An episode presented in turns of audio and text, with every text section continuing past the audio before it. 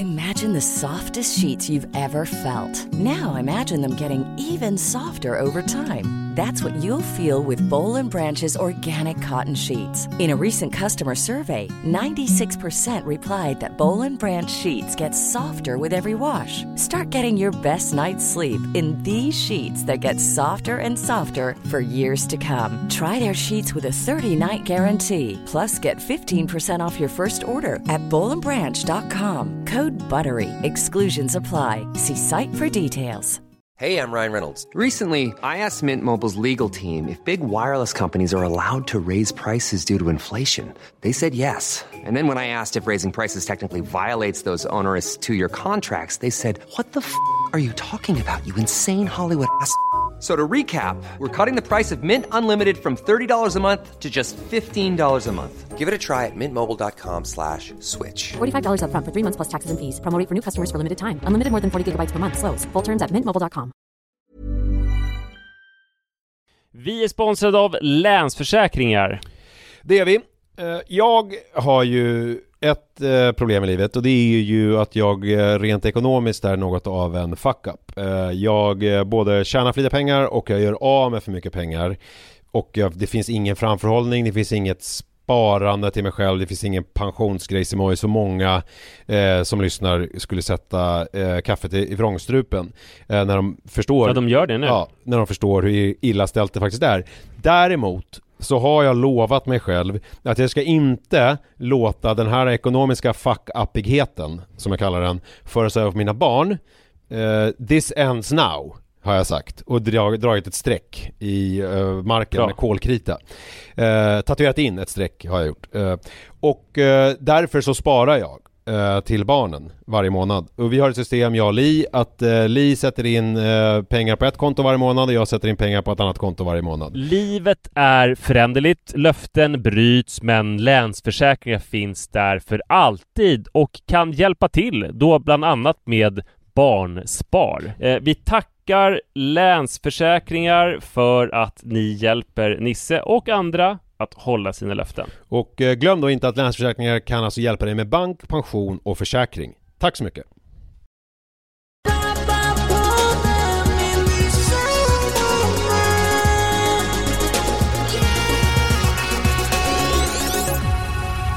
Hej kära vänner och varmt välkomna ska ni vara till Pappapodden just nu från Hofors. Eh, och jag är lite stolt för att jag rullade in i en verkligen gudsförgäten håla, det var någon typ av industri och utan att ha tittat på några vägskyltar, det är inte jag som kör utan min bror, eh, så kände jag att jag var i Hofors. Du har inte, du har inte sagt att du är en Jag- bil? Alltså du ska etab- vi måste Nej, etablera är en bil Det- som rullar igenom Hofors i ha- halvrask takt. Jag heter Nisse Edvall eh, också, är, är också med. Mm. Du sitter i bilen tillsammans med din bror för att ni ska åka upp till, nu ska vi se, från Sälen till Mora. Ni ska åka till eh, Vasaloppet på söndag. Eh, Mm. Så att ni sitter i bilen tillsammans och det är Johannes som kör. Så att om det är någon så att Johannes mot förmodan skulle tycka att någonting är lite kul och ger ifrån sig något litet fnitter Så vet ni att det är det som hörs i bakgrunden. Eller om han skulle släppa väder. Gud vad han inte kommer spontant fnittra åt någonting jag säger. Han hör ju också bara liksom mig. Ja. Så att eh, jag tror det är väldigt liten sannolikhet men... eh, Du jag menar eftersom det är jag som är den roliga av oss då? Ja exakt. Det är ju det. Jag är ju straight guy. Som är som ett stöd till dig. Eh, ja men så att du sitter där i bilen, jag sitter eh, i mitt vardagsrum och tittar ut över eh, en obäddad säng. Mm. Som jag tänker jag ska ta tag i. Det har blivit lite så, det är lite skönt nu med För jag gör ju så att jag jobbar ju som budbilskille måndag till torsdag och sen så på fredagar Mm. så lever jag någon slags lite mer frilansartillvaro där jag ibland eh, jag har möten och gör olika jobbgrejer. Om frilanstillvaro innebär att hänga med någon tjej i en bastu från klockan 13 Vilket du faktiskt, handen på hjärtat, gjort varenda fredag sedan du började vara ledig på fredagar Eh. Eller inte ledig utan frilansa Ja men idag ska du, du frilansar på halvtid på fredagar och sen så hänger du med, i en bastu med en tjej resten av tiden Eh, eh, det, det är inga kommentarer till det där överhuvudtaget. Men eh, det som jag ska göra idag är att jag ska göra sånt som eh, jag gjorde förr i tiden. Alltså i poddens begynnelse, eller i alla fall någon gång i mitten. Fredags... Titta på film Nej, fredagsstädningen. Ja! Eh, alltså att jag, jag hade ju det här då, eh, då innebar ju min frilanstillvaro att fredagarna ägnades åt ett minutiöst städande av lägenheten.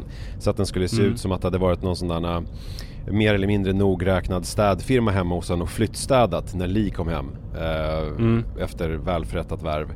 Så att det, jag kommer absolut inte göra en sån grundstädning men jag ska tvätta lite, jag ska hålla på med lite sådana där saker idag. Komma ikapp med lite olika saker.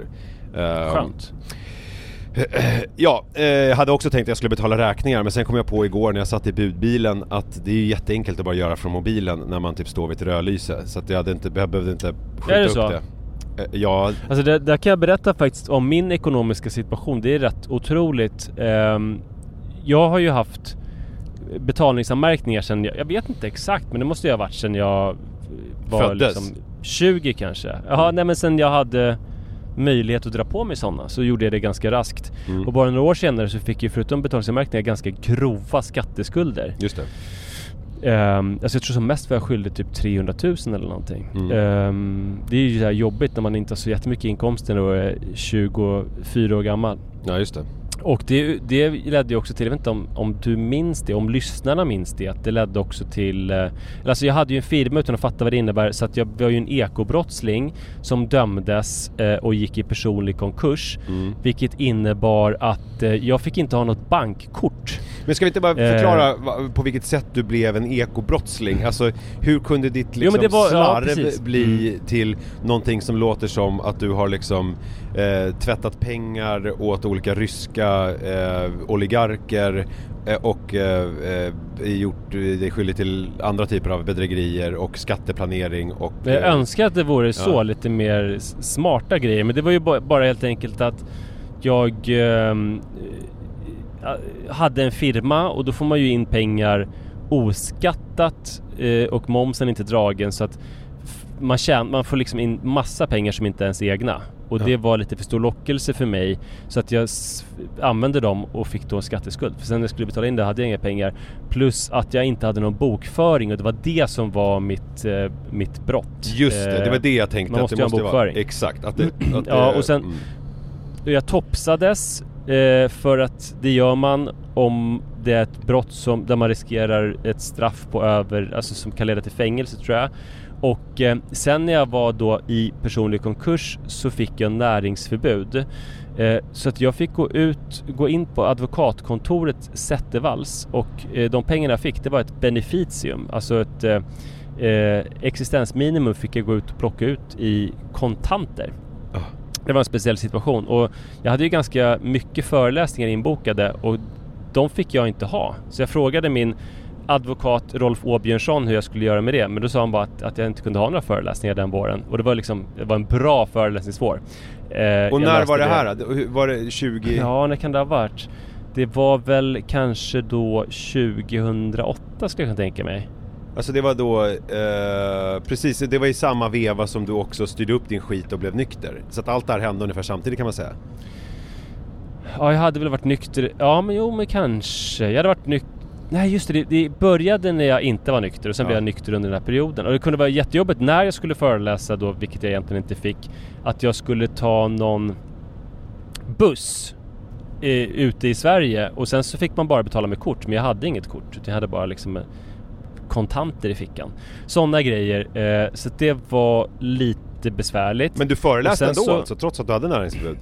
Ja, genom ett an, en annan firma. Mm. Eh, alltså för jag tyckte att det verkade väldigt dumt att om jag nu var skyldig staten pengar att jag skulle inte tjäna några pengar som jag hade möjligheten att tjäna. Ja, det tycker man ju är...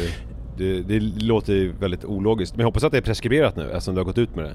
Eh, ja, ja det hoppas jag också. Eh, alltså det var också så himla spännande insikt i den här eh, byrå, advokatvärlden att den här Rolf Åbjörnsson han, han var ju och kanske fortfarande är en av liksom Sveriges största konkursförvaltare. Alltså att mitt ärende kunde hamna på hans bord. Sen sköttes jag ju, jag hade ett möte med honom sen så togs jag om hand av en biträdande jurist. Men det var ändå spännande att jag skulle hänga med Rolf Åbjörnsson. Eh, men i alla fall så tyvärr så var inte det här något särskilt eh, Är han för, eh, för ekonomiska fuck-ups eh, vad, eh, Eh, Johannes har ett instickare, jag står och hör det och så bara, Men att han var kristdemokrat och du Ja, precis. för att han skulle tycka illa om dig på moraliska grunder med tanke på det du höll på med på den tiden. Ja, exakt. Som Johannes säger att han var ju en profilerad kristdemokrat och typ så här eh, Kristdemokraternas kristdemokrat eftersom han var abortmotståndare och sånt där och då att jag höll sexföreläsningar som var sexpositiva och hade skrivit kukbruk tänkte jag så att han kommer ju inte direkt behandla mig jättebra den här mannen. Just det. Och vad hette han nu Eh, igen? så det var ju nytt. Rolf, Rolf Åbjörnsson kan man kolla upp och han hade haft, och det var Folksam tror jag som var typ så här en av Sveriges största konkurser så att han, eh, han verkligen stjärnkonkursförvaltare. Jag vet inte varför de får sådana här mål men...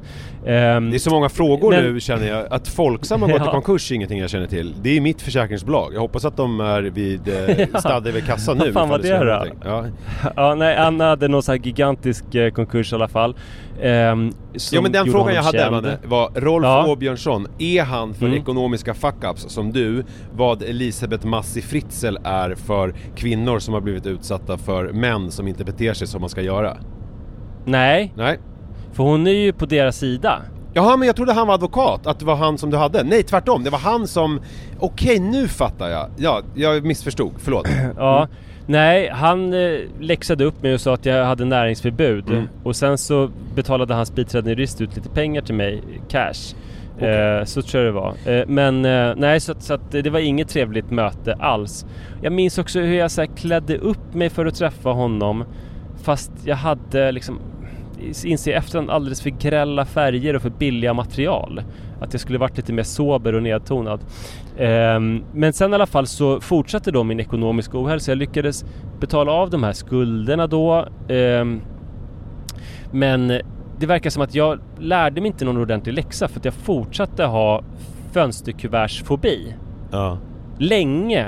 Och det fortsatte jag med att ha så länge så att även om jag var liksom mer ekonomiskt hälsosam, att jag inte hade några skulder, så kunde det, jag sätta mig i skiten så sent som alldeles nyligen eh, för att jag helt enkelt inte hade öppnat något kuvert.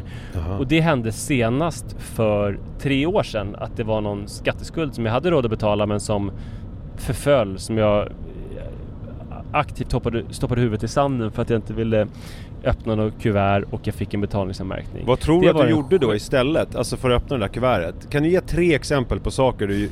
Tre exempel som Manne Forsberg gör istället för att öppna fönsterkuvert! Nu kör vi! Scrolla på Instagram. Ja. Är, det bara allmänt scrollande eller är det något speciellt scrollande när det är, när det är fönsterkuverts-scrollning?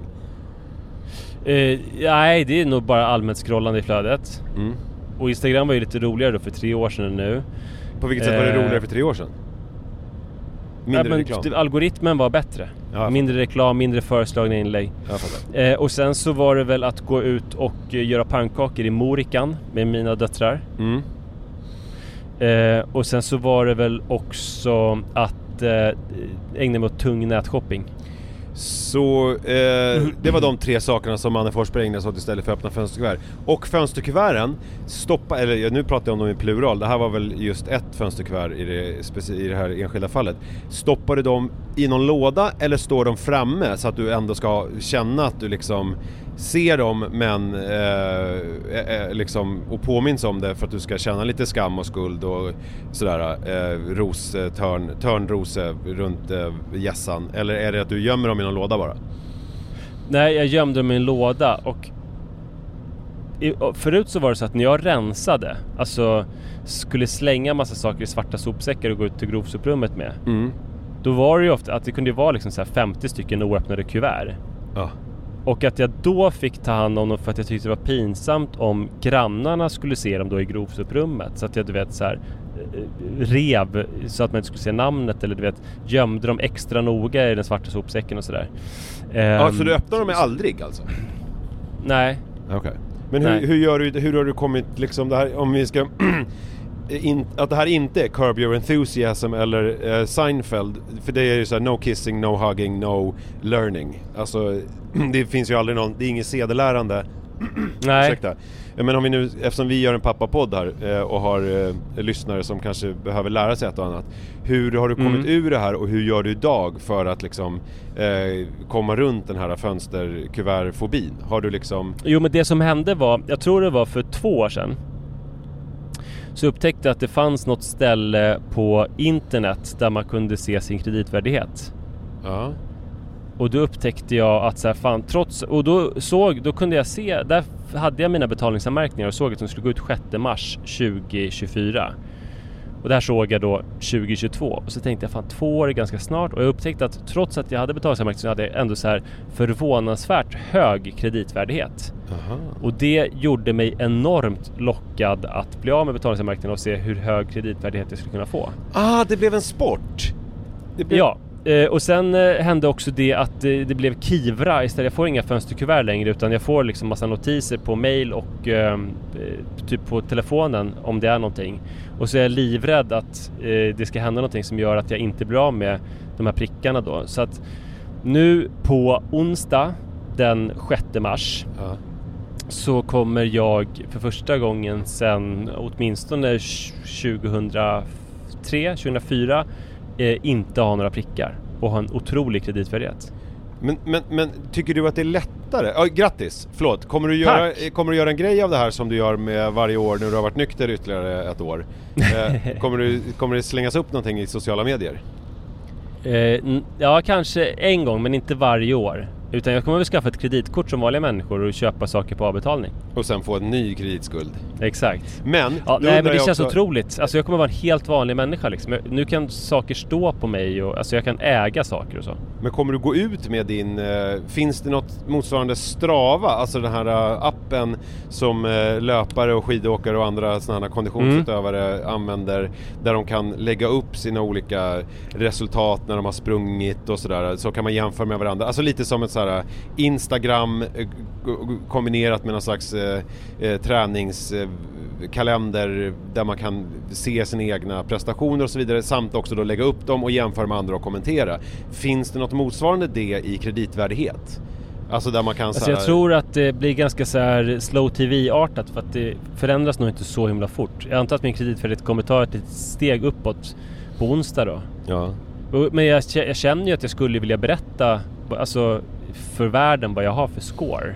Fast det som är sjukt är ju Ehm. så här att om man då äh, har varit en störd människa och sen har blivit normal Mm. eh, Det är ju skillnad med typ så här att du drack alldeles för mycket och fattade det där otroligt eh, kloka beslutet att så här, det här ska jag inte fortsätta med för det kommer innebära massa negativa saker både för min hälsa och för min omgivning eh, och eh, på alla sätt och vis är det dåligt och då har ju du liksom gjort någonting som gör att du är, är lite extrem för det, det normala som svensk är ju att man dricker alldeles för mycket enligt eh, olika myndigheter men att man, man har liksom en eh, normal konsumtion av alkohol. Men du är extrem på så sätt att du drack alldeles för mycket och sen så bestämde du för att inte dricka alls vilket gör att du sticker ut. Mm. Men här är ju så att du går från att ha varit en fuck-up och lite extrem till att bli typ en vanlig person. Det vill säga Mm. Eh, inte ha några anmärkningar och typ kan ha kreditkort och typ bankkort och ta lån och sånt där. Vilket ju eh, majoriteten av den svenska befolkningen kan göra. Så det är inte lika spännande att gå ut Dock tror jag att jag har en kreditvärdighet som är liksom värd att skryta om. Ja du menar att du, du har liksom, du har blivit ännu bättre? Alltså det är som när du Ja, blev, ja, höll på med ja. styrkelyftning, att du var en tanig liten räka från, i grunden som ändå blev alltså, eh, relativt sett stark även om man jämför med folk som liksom har en annan typ av grundfysik och talang så blev du ändå starkare än dem. Så du är liksom en fuck-up ekonomiskt som nu till och med kan tävla med och till och med slå många liksom ekonomiska eh, talanger. Mm. Eh, Så tror jag verkligen. Ja, gud, det är ju spännande. Finns det något Ja, det eh, Södra TK motsvarande för ni som är liksom ekonomiska, alltså eh, ekonomiska fuck-ups som har blivit Ja, typ... Eh, Det finns väl Soho House och Noppes och så. Sällskapet. ah, fan vad kul. Jag ser fram emot att eh, möta Mm. Ja, men dig. det känns otroligt. Alltså förstår du den här milstolpen? Det är... Nu kommer jag... Alltså det här kommer jag verkligen hålla i nu. Nu har jag någonting att kämpa för.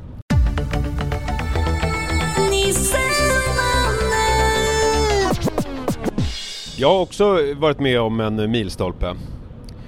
Den vill jag höra allt om. Ja, för att jag har eh, i veckan här nu som varit, det var ju sportlov förra veckan, eller är det fortfarande när vi spelar in det här, eh, om man ska vara helt ärlig. Om man är stockholmare då, för vi är ju vecka nio. Just det, men där kan man också säga att majoriteten av våra lyssnare är ju faktiskt stockholmare. Sen så finns det, ett, jag vet att ni är ett helt gäng ute i landet eh, och ni har kanske sportlov den här veckan eller kanske hade vecka åtta, vad vet jag? Men i alla fall, då var vi, eh, eh, jag var hos eh, min kompis Martin som ju har förekommit i podden i olika sammanhang tidigare.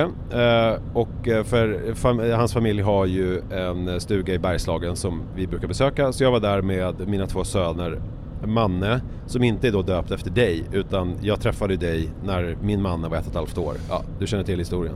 Mm, och ja, ja. min eh, Han hette Ali från början dessutom. Ja precis, detta. Och sen så min andra son eh, som ju heter eh, Joel och som kallas för Jojo, vilket då är väldigt ironiskt eftersom din brorsa som sitter i bilen just nu också kallas för Jojo. Så att jag har ju. Manne och Jojo. Vet Johannes om det? Jo- Johannes Nisse undrar om du vet att han har söner som heter Manne och Jojo? Jag vet det. Ja, han vet det. Mm. Det är ju väldigt... Eh. Han, han tycker det är hedrande, säger han. Ja, det förstår jag att han tycker. Det ska, han ska känna sig hedrad. Men i alla fall, eh, det är roligt att jag känner mig lite peppad över att Johannes sitter. Det känns som att jag har publik också, trots att han inte han inte hör hör. någonting av vad jag säger. Jag, jag känner mig liksom, eh, det är som en sån här, eh, för min bekräftelseknarkare så är det lite som eh, att ta, vad heter det när man tar så här låtsasläkemedel? När man får en sån effekt. placebo. Ja, placeboeffekt ja. Jag får en Mm. placebo-bekräftelse eh, på något Mm. vis. Men i alla fall, eh, då var vi då där och sen så finns det en liten, liten anläggning, jag vet inte vad man kallar för anläggning, som ligger på gränsen mellan eh, Dalarna och Västmanland nära Kopparberg som heter Fjällberget. Som är alltså, Mm. vi snackar en ankarlift och vi snackar två, inom väldigt stora citationstecken, tre eh, nedfarter. För den tredje nedfarten är typ aldrig pistad, men det går att åka Alltså där. mindre än eh, Flottsbro egentligen då, och Ja. kanske även mindre än Hammarbybacken. Ja, eh, verkligen. Ah, Alltså, eh, större än Hammarbacken skulle jag säga på så sätt att det, det ändå är eh, alltså, ett större berg. Så att det går ju, alltså Mm. det blir ändå, det blir mer det blir mer skidåkning när man väl åker. Hammarbybacken är ju liksom att man, att det går ju så väldigt fort att komma ner.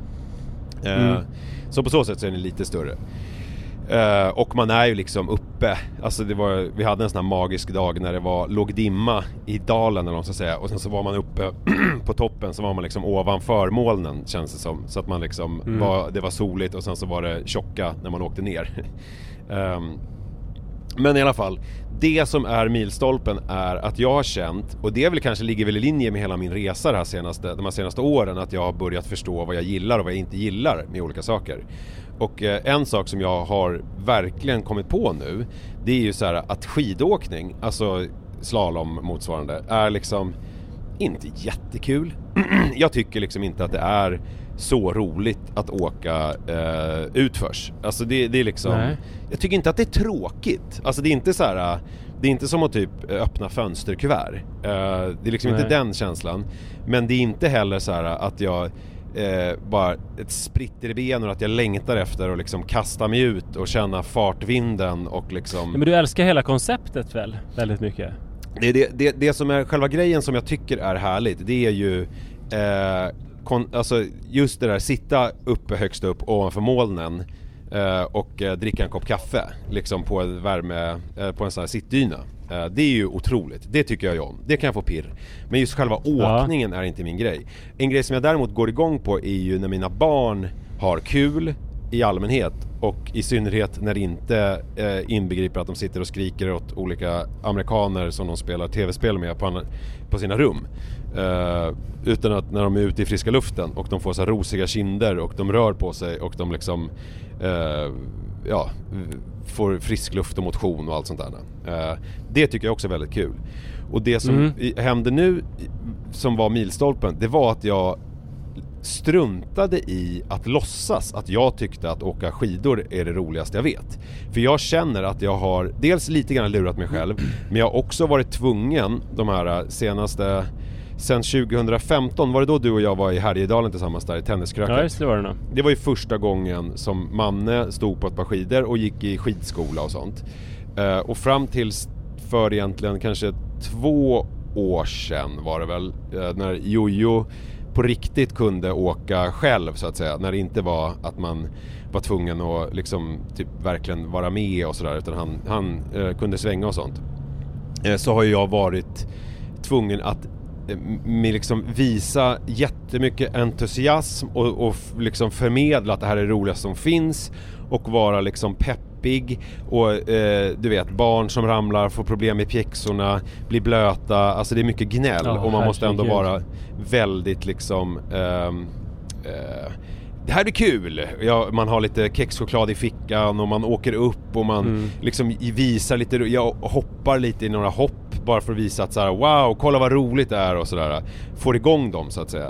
Eh, nu kände Mm. jag för första gången att de klarade sig själva och de behövde inte Deras mig. entusiasm bar. Ja, deras entusiasm bar själva och de ville åka och jag kunde då äntligen komma ut som den jag är, det vill säga en kille som Ja nu för tiden eftersom jag röker också eh, så är det ju en, en, en, en, en man i 40-årsåldern som står med pjäxorna uppknäppta utanför värmestugan med en cigg och kaffe och ropar lite såhär Ja det ser bra ut, vad roligt att jag har kul grabbar! eh, och, och liksom, eh, och, och kanske åker Det med finns ju inte längre. Alltså jag menar, det finns ju ingen som du som ändå liksom är någon slags fungerande, om man kan se det så, samhällsmedborgare som, som står upp, öppet och röker mitt på dagen. Jag minns när jag åkte på sportlovsveckor, då var det liksom helt vanliga föräldrar som rökte. Nu, nu det finns ju inte. Det är bara du. Ja, det, ja, ja men jag, jag finns där som en relik från en annan du. tid. Ja. Så står jag där, men jag hade, jag hade ju min eh, Big Mac-hjälm på mig. Eh, Ja, det är bra. Ja, så att det var ju, och den, den gör ju alltid succé. Det är liksom det bästa. Mm. Använder du den fortfarande? Alltså vi har, ja det gör jag. Vi har varsin Big Mac-hjälm som var väldigt limiterad eh, som vi fick, eh, alltså det är en sån här riktigt bra Bliss-hjälm som vi fick av McDonalds när vi jobbade med dem för en massa år sedan. Ja, vänta två sekunder bara Manne, vi måste göra en liten paus för nu kommer Li hit med Kajsa för jag ska vara barnvakt, i, Mm. hundvakt lite tag. Jag måste bara dubbelkolla att allt är på gång. Så, eh, jag är hundvakt åt min gamla hund Kajsa. för att eh, Ja. Li och Jojo ska vara på badhuset. De var oroliga att du skulle vara taskiga mot Kajsa lät som. Ja, Jojo var det. Mm. Eh, Det kommer du inte vara. eh, nej, men jag kommer inte bry mig. Nej du är, mer, du är mer taskig mot folk som tycker att hon ska vara kopplad och inte komma och skälla på dem obevakat när de är ute och joggar. Ja, exakt. De är jag väldigt taskig mot. Mm. Nej men förlåt, nu kom jag om lite grann. Nej men nu behöver inte du vara entusiastisk för de har entusiasm, entusiasm så att det bär dem. Ja, och då känns det också mycket roligare rent skidåkningsmässigt för då, då kanske jag åker med, säg vart åttonde åk. Så typ så här, Mm. eh, åker jag med upp eh, och då kan man och Jojo visa lite nya trick som de har lärt sig när de ska hoppa i något hopp eller du vet sådär och hålla på så att det liksom är mer så. Och sen så kan jag återgå till min liksom mer eh, kaffetillvaro eh, i värmestugan. jag hade faktiskt Det är sällskap. ju en, bra, Ja. det är en otroligt bra spaning och det, menar, det är ju ett tema som är värt att eh, prata mycket om så här, det här med barnens entus- entusiasm och när man kan träda undan. Men jag måste ju ställa någon, alltså kommer med någon invändning alltid, det vet du. Ja. Och här blir det ju, tror du inte att det gör någonting om man är på ett litet berg med tre nedfarter kontra att vara på något ställe där det finns liksom åkning som är spännande och stimulerande för en vuxen människa? Jag har ju varit i Åre är ju den största eh, anläggningen jag har varit i. Jag har ju aldrig varit i Alperna. Nej. men, men det som var, var ju att när jag var i Åre, om jag nu med handen på hjärtat, det jag var mest intresserad av där var ju att eh, besöka de olika etablissemangen som finns, liksom eh, toppstugor eller nu vet jag inte om det, jag kommer inte ihåg vad det fanns för mycket grejer. Men alltså mer själva, åka kabinbana upp, jättemysigt till toppen och sen så typ åka ner liksom som en utflykt och, och typ spendera några timmar och det liksom är liksom inte åkningen som är grejen utan det är mer liksom upplevelsen av eh, det här ovanför molnen, solen. Eh, det tycker jag är ashärligt. Och min dröm, och det är ju någonting som du kan ha med dig till min 50-årsdag Manne. Du och, och din bror kan väl börja skramla.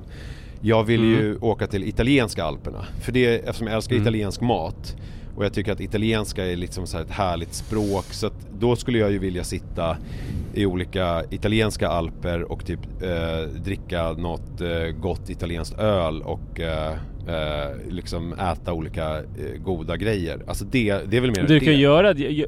Vi kan ju åka Marcialonga tillsammans. Det är ju där i Val di Fiemme i det här allra, allra, allra vackraste italienska alperna så är det ett skidlopp som förutom att det går genom i alpdalar så går det också genom olika så här pittoreska alpbyar. Eller så, eller så gör vi så här. Du fixar spons Mm. eh, på den grejen till dig och sen så ska du också ha en eh, vad heter det här eh, som, eh, som langar eh, grejer i spåret när du åker. Och jag ska vara den personen fast underförstått så är det här en resa där jag ska sitta och dricka goda italienska viner eh, och inte hålla på och langa så mycket och, och kanske typ heja lite med någon sån här koklocka. Du får inte langa cigg och rödvin till mig. Nej, eh, det vore ju kontraproduktivt på något vis. Mm. Eh, men, men så att det här, men det var, Men där har vi en, en plan. det var en otrolig insikt att liksom få vara Mm. Få vara den jag är egentligen, i, även i skidbacken och liksom och känna att barnen ändå When you're ready to pop the question, the last thing you want to do is second guess the ring. At Bluenile.com, you can design a one of a kind ring with the ease and convenience of shopping online. Choose your diamond and setting. When you find the one, you'll get it delivered right to your door. Go to Bluenile.com and use promo code LISTEN to get $50 off your purchase of $500 or more. That's code LISTEN at Bluenile.com for $50 off your purchase. Bluenile.com code LISTEN. Burrow is a furniture company known for timeless design and thoughtful construction and free shipping, and that extends to their outdoor collection. Their outdoor furniture is built to withstand the elements, featuring rust-proof stainless steel hardware, weather-ready teak, and quick-dry foam cushions. For Memorial Day, get 15% off your Burrow purchase at burrow.com slash ACAST and up to 25% off outdoor. That's up to 25% off outdoor furniture at burrow.com slash ACAST. Tycker att det är kul liksom. Eh, och har roligt. Och jag har också roligt för jag får göra det på mitt sätt. Eh, och har liksom en mysig, eh, ett mysigt lov som bara är inte så jävla mycket krav och hit och dit. Och jag ser ju när man ser de här föräldrarna som håller på och kämpar med sina eh, avkommor och få dem att gå över tröskeln att liksom börja åka. Eh, och det är ju, eh, alltså det är ju en process som man måste gå igenom. Speciellt tänker jag i alla fall i mitt fall med det första barnet. Eh, för att Jojo har ju varit... Så är det för mig också. För Jojo- Du takade bara med. Ja, för, för precis. För när Jojo sen, då var det ju mer att han bara följde med när man åkte och då blev det liksom, han hade också någonting han såg, hade en förebild eller förstod liksom lite grann vad det handlade om utan med Manne var det ju som att man måste liksom eh, inte bara uppfinna Eh, alltså inte bara lära honom att åka skidor utan även uppfinna själva, själva processen åka skidor för honom. Alltså få honom uppleva den grejen. Jojo såg ju på Manne hur kul det kan vara om man är ett barn och åker skidor. Eh, det, det såg ju liksom inte Manne, han förstod liksom inte riktigt i början What's in it for me? Vad ska jag göra det här liksom för? Det är helt sjukt att man utsatt sig för det. När vi var där i tenniskröket, barn som hela tiden bröt ihop och låg på golvet och skrek. Så försöker jag entusiasmera dem, mata dem med kexchoklad, bära på massa utrustning. Men, vet du vad jag alltså. tror? Eh, jag tror att du med eh, tillförsikt och lite glädje eh, ser fram emot att lära Adrian åka slalom.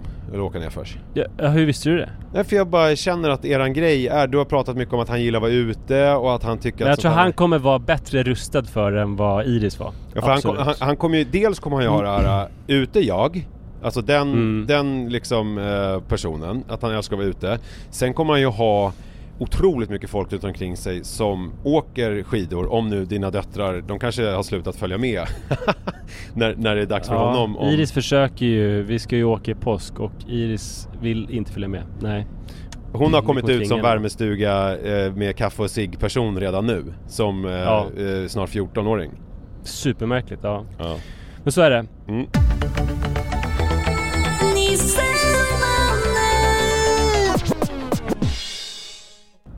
Du, eh, du har talas om eh, Time Out med HAI. Ja, ja, ja, det är så kul ju. Du, alltså det här med att folk åker till Thailand eh, och sen så att det är jag har ju följt det här jättemycket i tidningarna att det liksom är Mm. att folk får liksom böta för att de då tar med sina barn till Thailand för att de eh, ska åka dit under när det inte är lov och så vidare. Jag Exakt. Det, Det, var ju någon roligt. nyhet som, eh, alltså, för några månader sedan eh, i eh, Ekonyheterna om en familj som fick eh, vite på 50 000 kronor och fick betala det till sin kommun för att de hade ansökte om ledighet för att åka några månader till Thailand. De fick inte ledighet men de åkte i alla fall.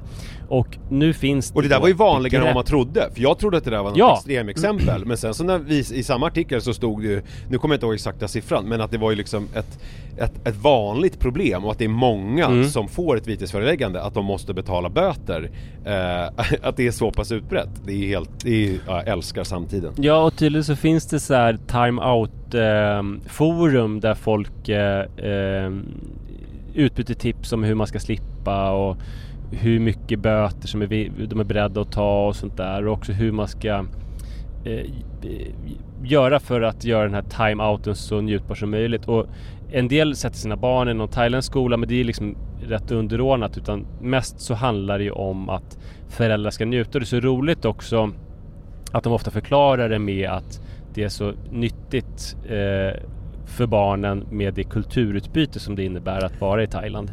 Vilket ju ändå fanns sig som ganska begränsat om man liksom hänger på en strand i ett turistområde några månader. Och går i en Eh, svensk skola motsvarande eller och går i en svensk, ja precis. Ja, så att eh, det här är ju liksom lätt att tycka otroligt illa om.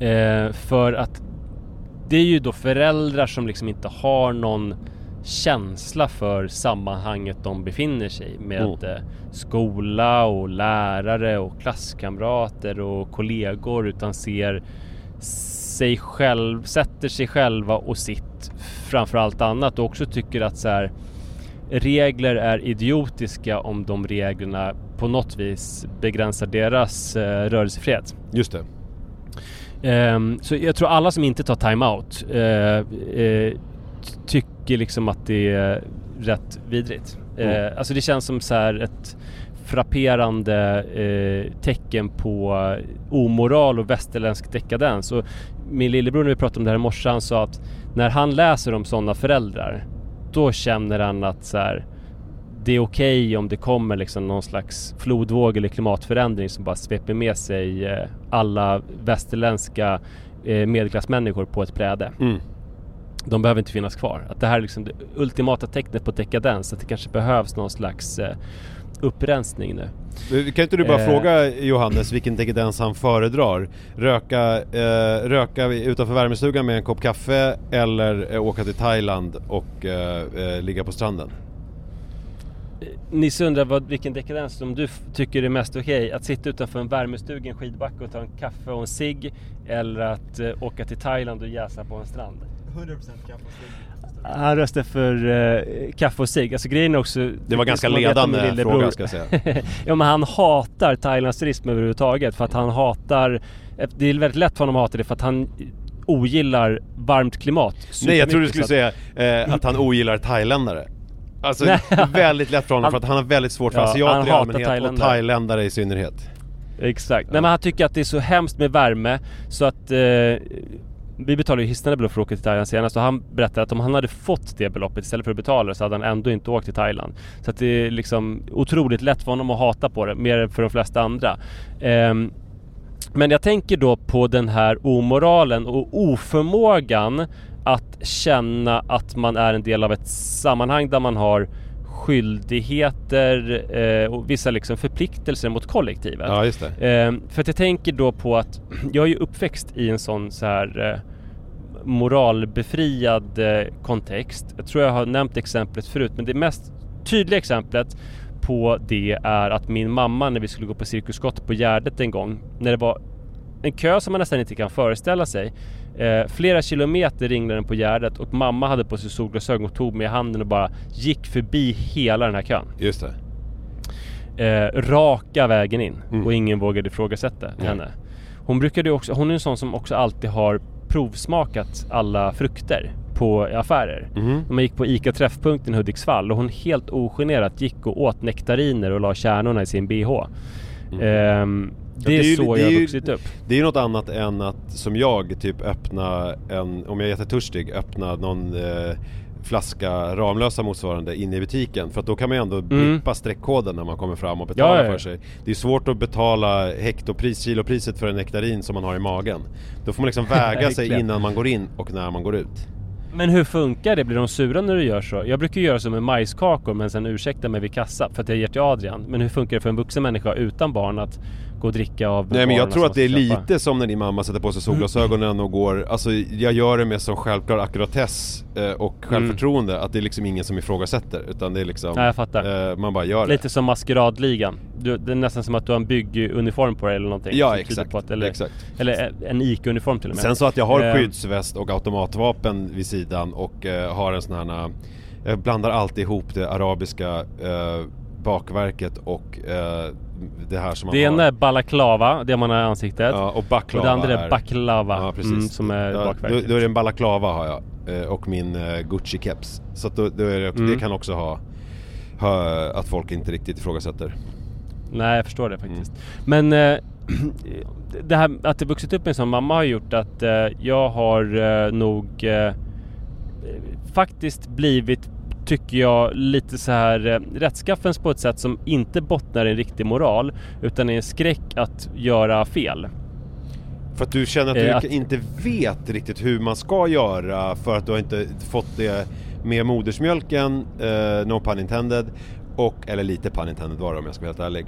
Eh, eh, utan, och, och att, du, att du då är lite osäker på hur, hur man egentligen ska bete sig. Eh, och du liksom... Nej kan- inte så utan mer snarare så att jag är rädd för att eh, göra fel och att de ska bli upprörd på mig så att jag gör rätt. Så jag är noggrann med att stå exakt i kön och absolut inte tränga mig. Men, inte, och, men att det inte bottnar alls i någon moral för att jag inte riktigt har någon känsla för moral utan i rädsla för att göra fel, att någon ska bli upprörd. Men då måste jag bara föra till protokollet att det här har ju Jerzy Einhorn, inte Jerzy, Stefan Einhorn har ju pratat mycket om i sina böcker om snällhet. Att själva Mm. liksom, alltså eh, eh, grunden till ens handlingar eh, kan vara liksom själviska men det är ju vad man gör som ändå spelar någon roll. Mhm. Så att det är så här, eh, mitt värsta är ju när folk säger, speciellt tjejer, eh, om killar, han är snäll innerst inne. Eh, Men Mm. allt han gör är vidrigt. För att det är så här, ja men det spelar ingen roll, för då är man inte en snäll person. Utan, och, och även om du gör saker med liksom bevekelsegrunden att du eh, absolut inte vill typ göra bort dig eller på något sätt. Eh, men det får till följd att du agerar eh, som en god samhällsmedborgare och är liksom schysst. Så, så är det då är du en schysst och snäll människa oavsett om du skiter i det egentligen innerst inne. Ja men För det är ju för ett det- fint sätt att se det. Ja men det är handlingen som, det är ju alltid så här, Mm. det, det, det är ju det man gör som är eh, det som är liksom the outcome för eh, folk runt omkring en och inte vad du tänker. Alltså jag tänker ofta på det där med eh, att när jag är snäll, alltså så här, jag, jag känner ju också att jag inte har något så här eh, grund, eller nu överdriver jag kanske lite, men att jag, att jag, jag har en grundläggande, alltså psykopatiska drag. Alltså om man nu ska så här verkligen eh, överdriva åt något håll. Men om, om, jag, om, om jag ska vara någon typ av personlighet så är det väl att jag är lite psykopat, det vill säga jag tänker bara på mig själv, eh, jag är ganska narcissistisk, jag är liksom ganska uppfylld av mig själv. Men jag vet att om jag beter mig på ett sätt, alltså eh, som är schysst och snällt, så kommer jag få massa bekräftelse och uppmärksamhet på grund av det. Eh, och då blir det ju så att Eh, trots då mina liksom dunkla bevekelsegrunder så att säga, så spelar det ju ingen roll för eh, eh, folk runt omkring en. För att det blir ju ändå så att jag agerar snällt och schysst. Så jag tänker att det är, eh, jag tycker att det här är, eh, det är liksom ett väldigt eh, ett positivt sätt att liksom eh, vända ett liksom kanske lite mer dåligt personlighetsdrag. Alltså att man kan få bekräftelse Ja till och med alltså det, det är två dåliga då som blir en bra. Att Mm. du är väldigt narcissistisk och självupptagen och du har dålig moral. Ja. Men du är så narcissistisk så att du hela tiden speglar i andra människor och vill känna deras uppskattning. Ja. Tvingas då att trots din bristande moral, dina psykopatiska tendenser så tvingas du att bete dig på något slags socialt accepterat sätt. Ja, och jag märker ju att jag mår ju bra av det. Alltså, för att Ja. alltså, det blir ju en självisk grej och det är det Stefan Einhorn är inne på. Att, alltså om jag är snäll mot en annan människa och märker att den blir glad, eh, då blir ju jag glad för att jag har gjort en annan person glad. Alltså liksom, det blir ju en självisk känsla. Jag blir ju inte glad för dens skull. Att det liksom Nej. är så här. Åh vad kul för den att den fick det så här bra. Utan jag blir ju uppfylld av en känsla av att det är mitt verk. Den är glad för min skull. Jag mår bra. Och det är ju så här. Mm. Ja, då, då är ju win-win känner jag för alla psykopater där ute. Absolut. Tips, tips för alla problemet är- psykopater som lyssnar. Verkligen. Problemet är då när man... Alltså jag beter mig väldigt bra då i sammanhang där det är lätt att uppfatta vad som förväntas av en. Mm. Men svårare då när det inte är helt tydligt för mig. Eh, och här kommer exemplet då som kanske bevisar att jag är mer då en timeout-svensk än vad jag har trott. Okej. Eh, det är så att när jag ska lämna och hämta Adrian på förskolan så ställer jag mig på en vändplan som ligger nära eh, personalparkeringen. Mm. Det är helt okej, jag står inte i vägen där. Det är okej att stå där en liten stund. Mm. Eh, prob- eh, problemet är att eh, från bilen så har jag liksom ganska långt. Jag är precis vid eh, staketet eh, till förskolegården, till en del av förskolegården. Mm. Men jag behöver gå en enormt vid cirkel och gå in genom två stycken ordentligt reglade grindar för att komma till förskolan. Mm. Så att om jag hade liksom eh, tagit den genaste vägen till förskolan då så är det 10 meter från bilen över stängslet. Mm. Men för att gå den rätta vägen då så är jag tvungen att gå 75, nej 100 meter Mm. Och forcera de här grindarna. Och häromdagen så var Adrian uppe, den här, där bilen står, det är uppe på en kulle eh, på förskolegården. Han var uppe på den kullen och det var lite så här bingo för mig för att, eh, att han var ute och lekte när jag skulle hämta honom. Ofta så brukar han vara inne då så att jag får eh, klä på honom. Nu var det ju fantastiskt, han hade redan alla kläder som han skulle ha. Mm. Han stod då också vid stängslet där uppe vid bilen. Alltså han stod 5-10 meter från vår bil. Ja just det. Eh, när vi går ut den vanliga vägen och forcerar alla grindar och så här, det är ju du vet 100 meter med ett litet barn som går själv och det är massa olika saker som får honom att tappa fokus på vägen. Det kan ju ta liksom sju minuter. Det kan också ta 10 sekunder typ. Alltså om man, tänk dig, det är ju Ja, ja, relativt där, absolut. om man är snabbast i världen Ja, ja. liksom. Mm, verkligen. Men oftast så tar det ganska lång tid. Mm. Nu så kastade jag mig över eh, stängslet istället till bilen. Vilket tog alltså fem sekunder plus att han tyckte det var otroligt roligt för han kände att det var något speciellt med att vi tog oss en helt ny väg till bilen. Mm. Och jag tyckte ju att det var fantastiskt och att jag, kom, att jag hade kommit på något lifehack verkligen.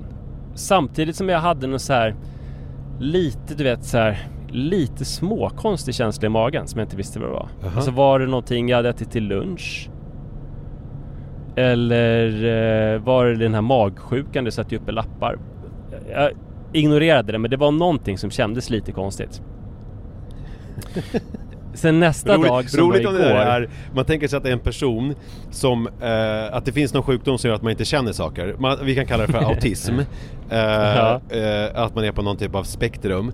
Och sen så eh, uppfinns det någonting eh, som gör att hjärnan kopplar på någonting som man börjar känna känslor. Och att det där skulle vara eh, beskrivningen som den personen gav till hur det liksom var att första gången känna någonting. Så lät du just nu. Mm.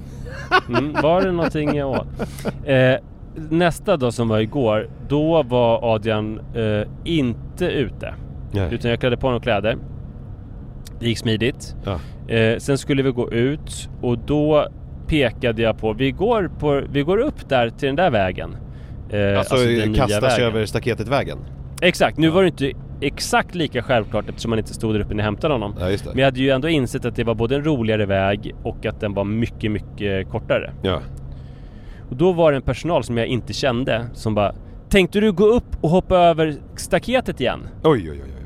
Jag bara ja, hon bara Förstår du inte hur det ser ut inför barnen? Ja, De tror ju att de kan göra det då. ja, ja. ja, ja. Och då förstod jag att så här, det där som jag gjorde i dagen innan, i förrgår är det nu, Ja. då i eh, onsdags, det har ju liksom utbrutit någon slags generallarm. Ja, De har haft krissamtal. ja. Det där som jag kände lite vagt att jag kanske hade ätit något konstigt till lunch, det var liksom så att så där gör man inte Nej, det var en molande känsla av att du gjorde någonting väldigt fel Men eftersom du inte har fått Ja, den det där...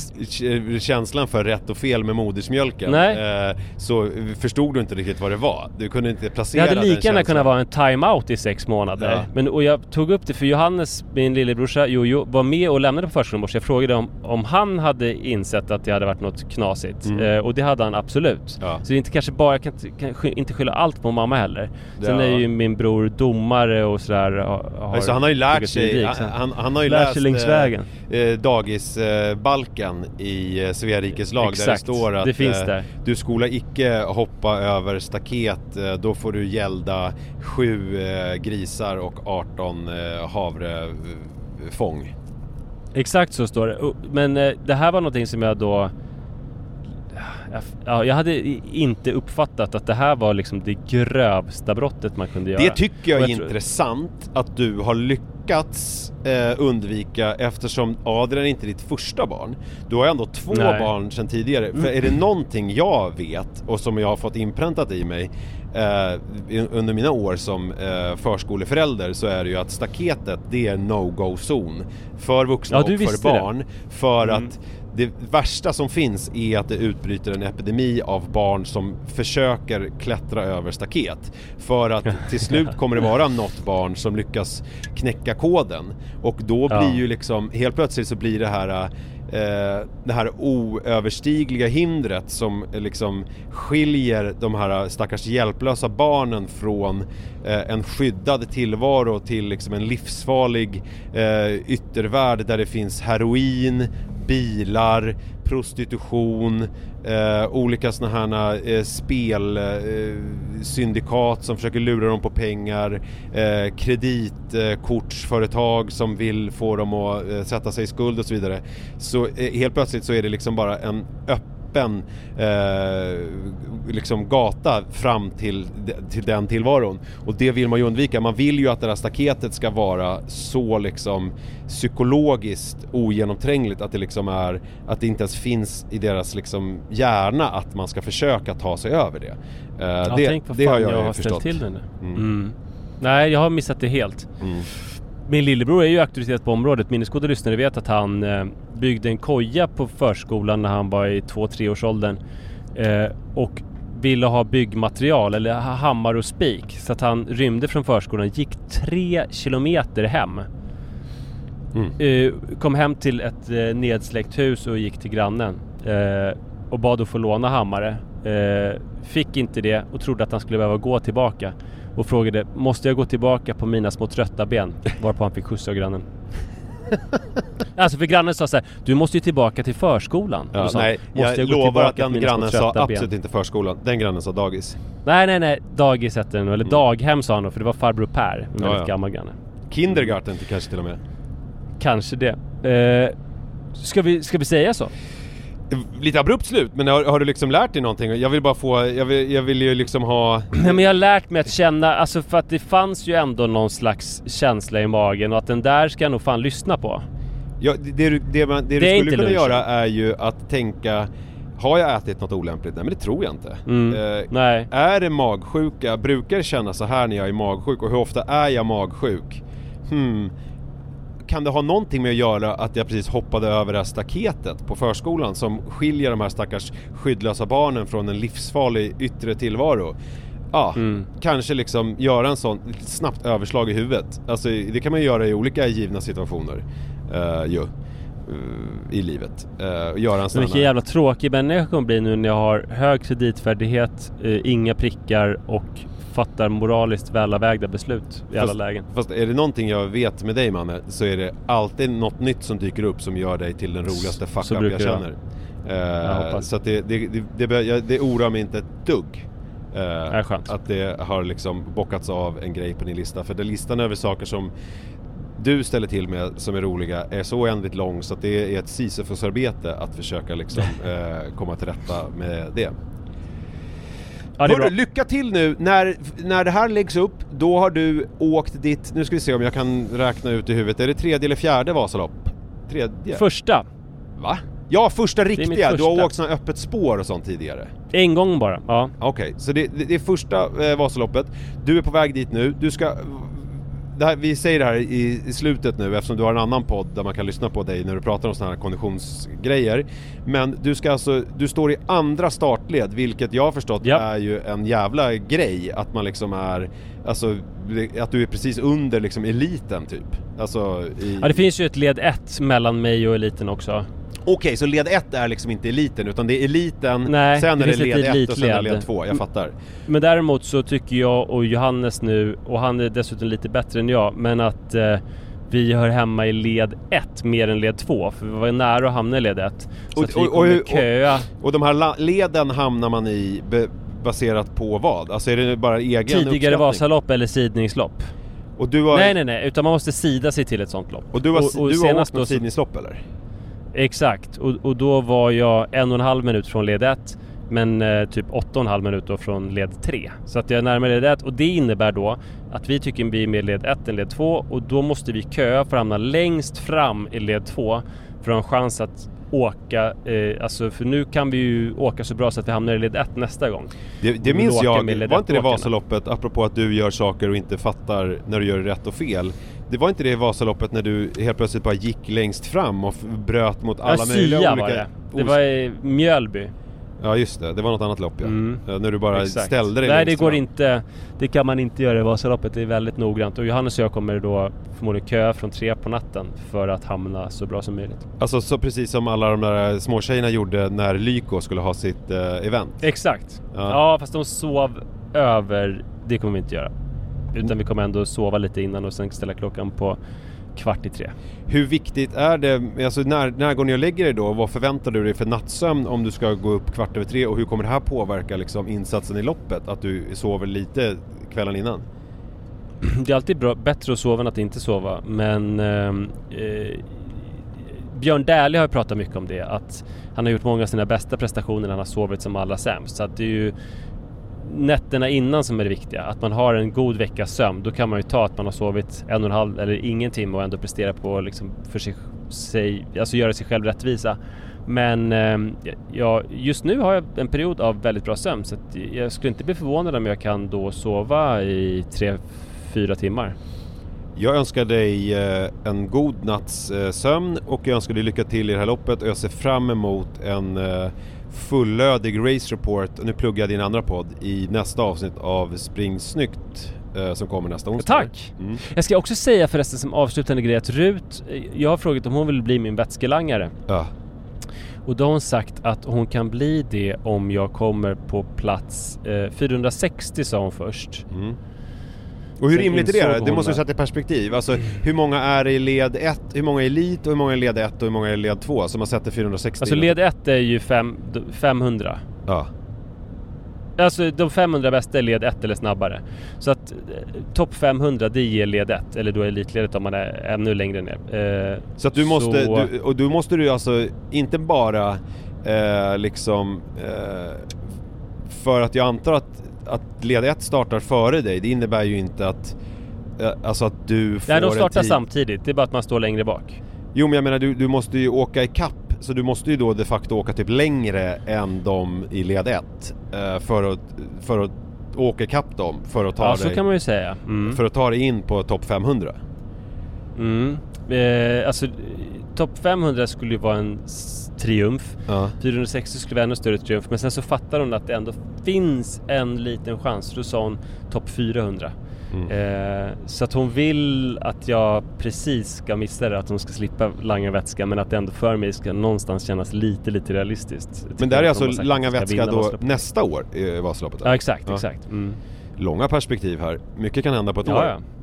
Verkligen. och du, om ett år så skulle ju du i princip kunna ha eh, istället blivit intresserad av flugfiske och lagt ett Mm, halvår alls på att starta en flugfiskepodd och bara sitta hemma och knyta flugor dagarna ända. Och eh, det här med att hon ska langa vätska i Vasaloppet kommer bara kännas som något avlägset nästan skämt. Att det är så här, har jag hållit på med det där? Eh, så skulle det kunna Ja. bli. Hoppas inte.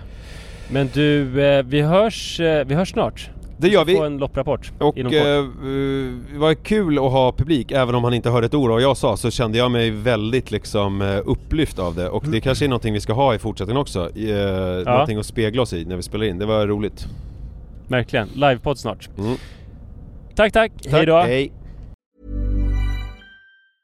Planning for your next trip? Elevate your travel style with Quince. Quince has all the jet setting essentials you'll want for your next getaway, like European linen, premium luggage options, buttery soft Italian leather bags, and so much more. And is all priced at 50 to 80% less than similar brands.